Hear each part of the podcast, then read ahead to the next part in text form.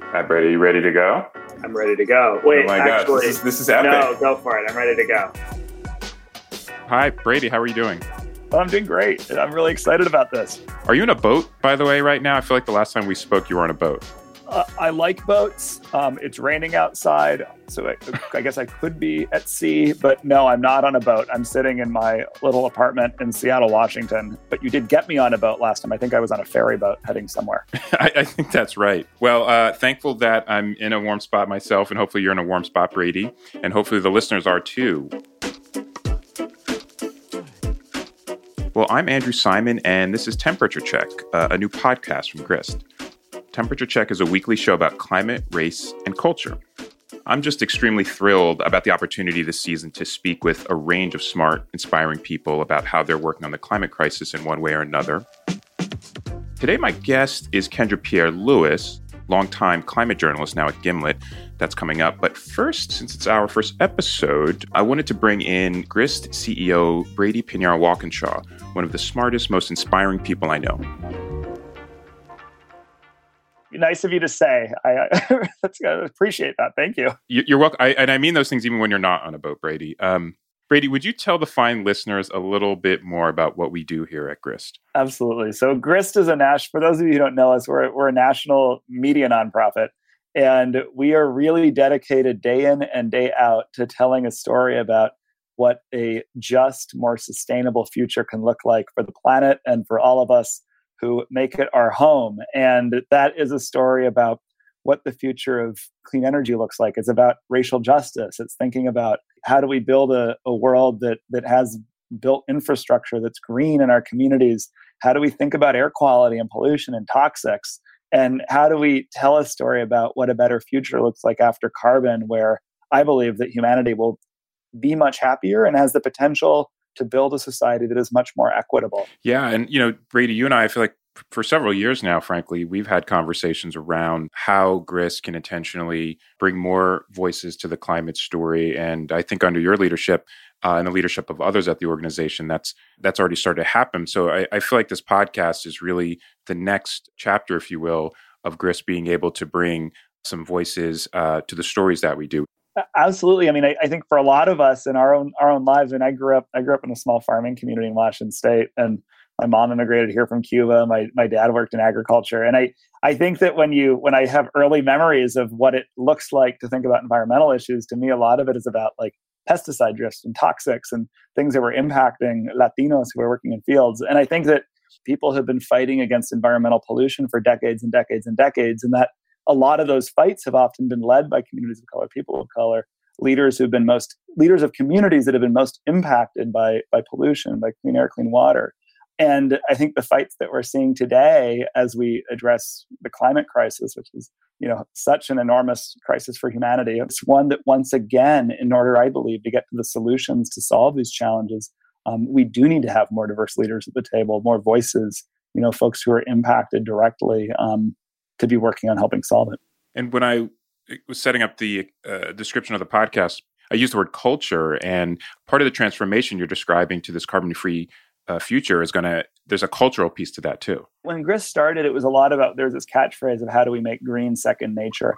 And and i i think that now as we as we're looking to where we need to go and we really are talking about a cultural shift. I mean, we've seen extraordinary change in humanity in different ways, obviously over the last several centuries, but a lot of those changes have come through shifts in culture. And by shifting culture to a place where people will believe in and aspire to and act toward a world that is both fairer and, and more just after we get past carbon, um, that's the kind of cultural shift that I think will be led by big bold ideas. You just talked about a shift and I'm just wondering I mean in this year 2020 are you are you starting to see some shift happen in the on the environmental side of things kind of coming out of this ongoing uh, reckoning around racial injustice? I think it's been a year that has both seen a lot of action and you know despair and pain and kind of a, a revealing of things that a lot of people have known for a long time that were already in plain sight but the kind of hope here is from a, I guess I would say also from a climate perspective, is that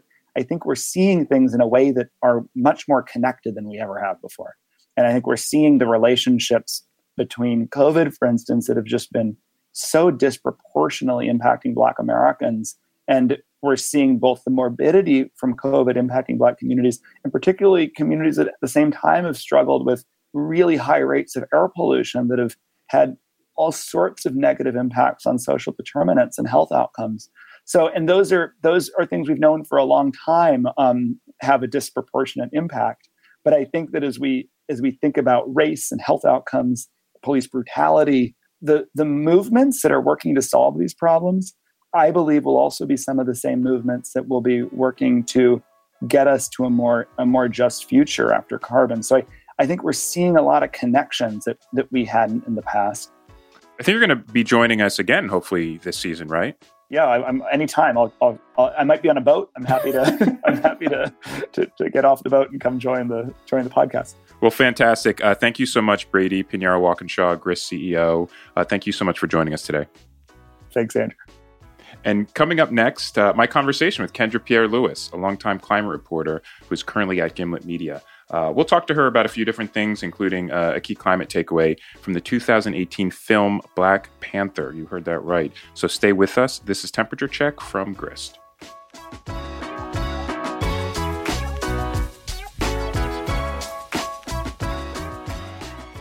All right. So, as promised, we are here with Kendra Pierre Louis. She's currently a senior reporter at Gimlet Media, and she previously covered climate for the New York Times. You can find her bylines in the Washington Post and Popular Science as well. And she's here to talk to us today about a great new essay she wrote. So, welcome in, Kendra. Thanks, Andrew, for having me. So, the reason we brought you on is because you have a way of making climate change stories compelling, appealing, and even hopeful, right? Sometimes. And that's important when we're talking about something as dense as climate change. You do that in a piece uh, in particular uh, that was recently published in the book All We Can Save. The piece is called Wakanda Doesn't Have Suburbs. Please go out and read the story if you haven't already. But let's start with Wakanda, the fictional African country in the movie Black Panther. Wakanda forever! R.I.P. Chadwick Boseman. Why did you use Wakanda as a starting point for your essay? And for the record, I wrote that before his passing. It was weird timing that he passed around the same time that that got published sort of broadly. Well, I have to say this, even if it wasn't intended, it's a bit of a loving tribute, I think, to him and his work in the movie. Why did you use Wakanda as a starting point for your essay? I mean, there are a couple of reasons. I think part of it is I I am sort of very interested in the stories that we tell ourselves and the narratives that we tell ourselves and how that sort of creates the societies that we live in. And I'm also a huge nerd who has watched all of the Marvel Cinematic Universe movies. And so, anyone who's seen like Black Panther like eight or nine times, like I have, it was just kind of a natural fit. Like it's it was something that was on my mind. Um, and I love. I think as the piece kind of highlights generally, I'm a big fan of like science fiction. Um, so I've seen a lot of movies kind of across the genre, and it and I love it, but I also recognize that there's something kind of incredibly flawed from the fact that so much of the, the genre that I love is very sort of dystopian, and Wakanda wasn't. Yeah, and maybe if you could break down uh, this idea of the suburbs and how carbon emissions in the suburbs are different than they are in cities, and again, how this all traces back to Wakanda. Sure. So the easiest thing to think about is that when you move to from a city to a suburb generally your carbon footprint goes up. And it goes up for a number of reasons. Generally homes in suburbs tend to be single family homes but even when they're apartment buildings they still tend to be somewhat larger. So you have a much larger space that you need to heat and cool. Generally what differentiates a suburb from like a small town is that there there aren't that many jobs in the suburb. So people living in the suburb usually work somewhere nearby in a larger city. So you're adding in transportation mileage right and then there's a fact of like where the subway is itself, which is generally like if there were no suburb there, there would be open space, green space, whatever sort of pre-existed human habitation there. So we're uh, there's a a dark joke that like we often name subdivisions for the habitat that they've destroyed, right? Um, so there's that other element too of th- when you kind of put them all together. Um, how how big your the space is, how you navigate that space, and that and the space itself, you end up with a human system or location that is incredibly harmful to the planet just by the sheer scale of it. And I'm just thinking too, in the era of COVID, I mean, there's already some evidence that uh, some people are moving out of cities and into suburbs, right? So this is something that is a bit prescient on the part of you as the author of the story and uh, the filmmakers, right? Kind of looking into this future where there could be some kind of moving back to the suburbs in the near future, right? Yeah, and I mean, uh, I feel like as someone who also just recently moved because of COVID, I uh, but I openly tell people I'm moving back. This is like I don't think we should hold people to the standards of what they're doing during a pandemic to get by. Sure. Um, I think some people it sped up the decision making that they were already going to do. So people who are going to move to the suburbs, you know, in a year or two have decided that now is the moment and they're doing it. We also have to recognize that there's incredible class privilege in your ability to move anywhere right now. You have to have um, an income and you know savings in order to do it. So it's still a relatively limited and kind of rarefied class of people who can make those decisions. But at the same time, we know that the higher your income is, the larger your carbon footprint tends to be, um, and so that of course is feeding into it. Yeah, and there's something that is very hopeful about your piece and this vision that you're talking about in Wakanda. So I'm just wondering if you're intentionally using Wakanda and Black Panther as a frame because of the connection to entertainment and pop culture. Yeah, so uh, and this pains me to some extent, but the movie The Day After Tomorrow is one of the most effective pieces of climate, and I say this lovingly, propaganda in terms of getting people engaged on the issues of climate change, even though almost everything about that movie is factually incorrect. Like none of it would stand scientific scrutiny, but it's like the gateway drug of movies um, for climate change for a lot of people. And so, you know, that's one of the things that I've been thinking a lot over the past year, and even within the pandemic, is the degrees to which the stories that we tell ourselves and the narratives that we see on screen shape our perception of the possible and shape our perception of like the information that we're taking in from other places. And in the case of Wakanda, the thing that I loved, and I think you can see in the piece, um, uh, especially in writing the piece, I like kind of framed by frame advanced over the opening sequence because the first time I saw it, I was just like, holy shit, there are no suburbs. And then, you know, I'll, I'll, other people have sort of written about that aspect of it too. And I researched, I looked into some of that when I was writing the piece.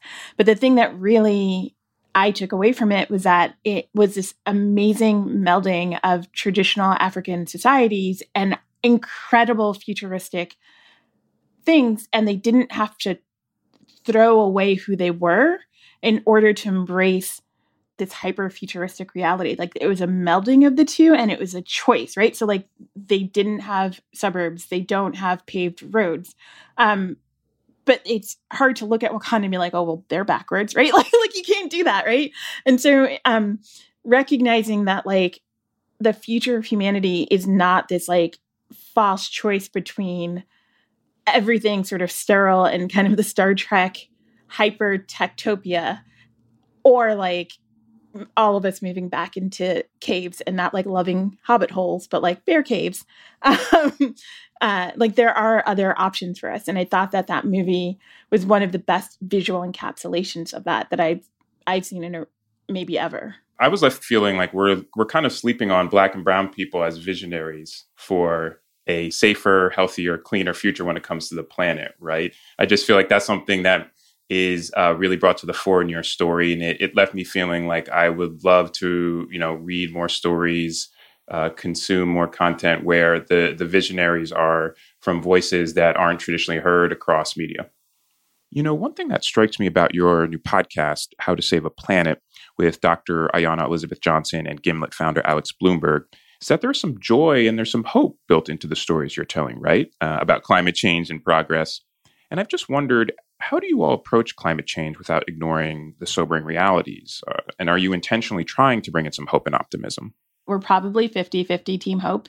Uh, I'm definitely not on Team Hope. Ironically, like I don't, I hate that question.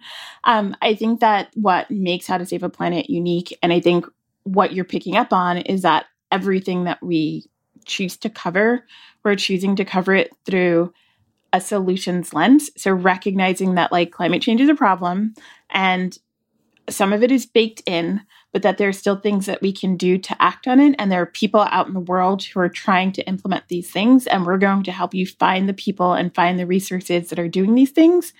And as a listener, you will hopefully learn some new things about climate change that doesn't completely bum you out, although some of it will. And um, But at the end of the episode, you will walk away with the idea that there are things that you can do and there are multiple points of entry into helping the planet with climate change.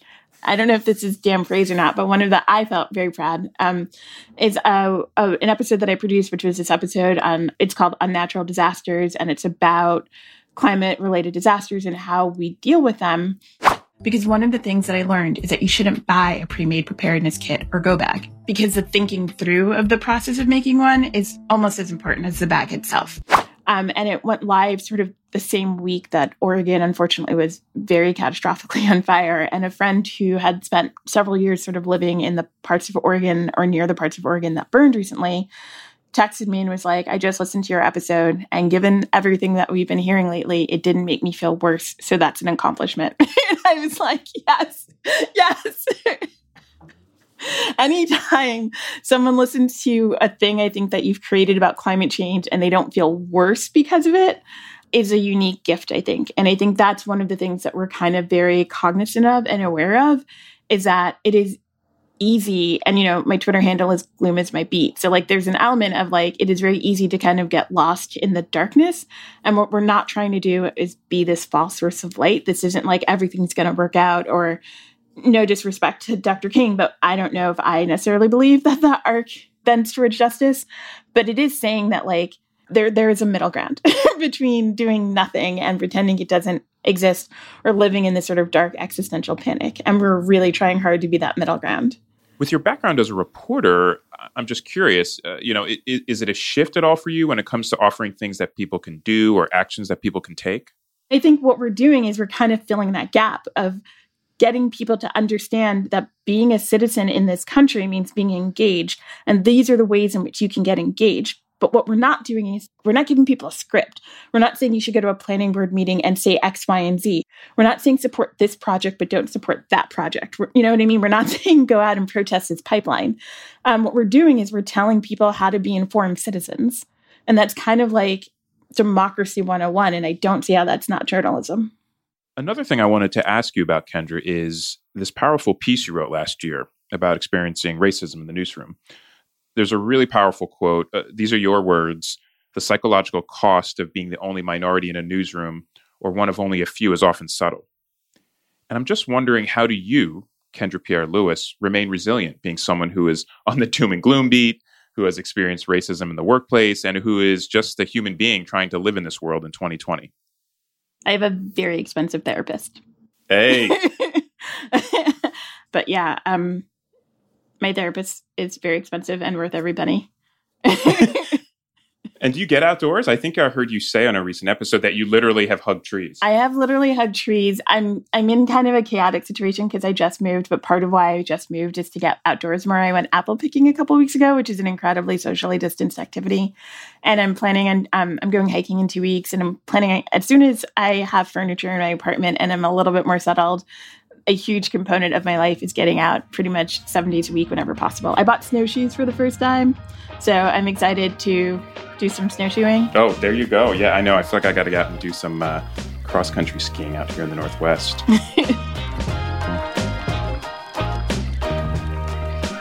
All right. Uh, well, again, this is Temperature Check from Grist. I'm your host, Andrew Simon. And for the closing segment of each show, we're going to do something a little whimsical and a little offbeat with each guest. For this week, we have Kendra Pierre Louis from Gimlet Media on the show. Kendra, let's talk music. Earlier this year, you put together a list called the Hot 10 for the New York Times. Uh, this was a piece that was about songs that mentioned climate change. And let's do a quick dive into climate change songs. Warm, so well Heat, we're coming with heat here. uh, Kendra, there are a lot of songs people will recognize like Smash Mouth's 1999 hit All Star uh, and Childish Gambino's 2018 hit Feels Like Summer. Uh, were there any commonalities you found among the songs while you were putting this list together? As I kind of point out in the piece, there was so much Pitbull. Take this as a, take this as a warning. Welcome, welcome to global warming. So much. I was unaware of how much Pitbull just drops climate change references into his music until I went through a list of something like 4,000 songs, a task that I recommend nobody undertake. He named an album Climate Change and another one Global Warming. Why do you think Pitbull is hitting on climate so much? I mean, I think you talk about it a little in the story, so I think I know the answer. But you know, why why climate for Pitbull? He told me a couple things. Um, one is that he learned about climate change from his mother, and it's also helpful to recognize that he is from Miami. And so he's seeing kind of the impacts of climate change sort of firsthand, and he's aware that it's an issue. But he also told me that he felt like if he wrote an album about climate change, that nobody would want to listen to it. It's like taking your medicine, but that if he sprinkles it kind of throughout his music, that people will Google it and they'll look it up and they will start wondering, and maybe they will come to their own conclusions. And speaking of that, uh, which artist would you like to see record the next big climate song? Uh, has Cardi done a, a climate song? Oh, I don't know. That'd be dope. I mean, Cardi and Meg the Stallion, maybe maybe some of that uh, environmental work that Meg the Stallion has been talking about might rub off on Cardi. Maybe they could do a WAP part two for the climate. Yeah, I was so so frustrated because as far as I can tell, she didn't on her debut album. She did not do a climate change song, but she did have what did she? Oh, she did do that beach cleanup, and I'm completely blanking on the uh, the language that she used for it. And and it was interesting about that list is we made it the top ten, but ultimately I think there were a total of like 140 or 155 songs, but we just sort of narrowed it down to kind of those 10. And one of the things that was really interesting is you kind of found them across genres, um, including genres of music that I don't like bands that I had not heard of, but have large followings that I hadn't heard of because I'm old and tired. was there? I was just so in that line. Was there a song that just missed the cut? Was there a song you were like really strongly lobbying for, and the and your editor was like, "No, it can't be the top eleven. It's got to be top ten, Kendra." Uh, there wasn't one that I was strongly lobbying for. There was um, Lil Nas X had one with um, one of the dudes from Blink One Eighty Two, where the song didn't strongly suggest climate change, but the video did. Um, and there were a few songs kind of along those lines, and then there were ones that I just sort of forgot. Ex- I had didn't know there was there were ones that were terrible. will.i.am had a really terrible climate change song in the late 2000s. So did Miley Cyrus. Um, I could have done like a pretty compelling worst 10 list as well. well, it's, it, maybe it's not too late for that. I mean, I still have the data somewhere, but yeah. and that was kind of the the most interesting thing is that you, over time you could kind of see the songs flipping from being on the B side essentially to like being the main attraction, and you kind of saw that it, it, felt like it kind of really came to that culmination with Billie Eilish. That's great. Well, Kendra, uh, I know you are a busy person for all the right reasons, so thank you so much for your time. It has been a pleasure to speak with you today. Thank you so much for having me. Kendra Pierre Louis, again, longtime climate reporter, currently at Gimlet, uh, working on the podcast How to Save a Planet. There it is. We did it. The first episode of the first season of the Grist podcast. Big thanks to Kendra Pierre Louis for kicking off Temperature Check's first episode. Uh, please make sure to follow her on Twitter at Kendra Writes. Temperature Check is a podcast from Grist, produced in collaboration with Reasonable Volume. It's hosted by me, Andrew Simon. My co host today was Grist CEO and boat aficionado, sometimes Brady Piñero Walkinshaw. It's produced by Brianna Flores with editing by Elise Hu and Rachel Swaby. Caroline Saunders is Grist's chief of staff and this podcast marketing lead. Sound engineering is by Mark Bush. Grist is a nonprofit reader supported newsroom covering climate, justice, and solutions. If you'd like to support what we do, you can rate, subscribe, and tell all your friends to subscribe as well to Temperature Check.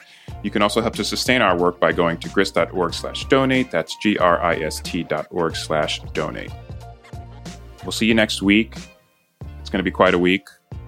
We'll see you then. Goodbye, everyone.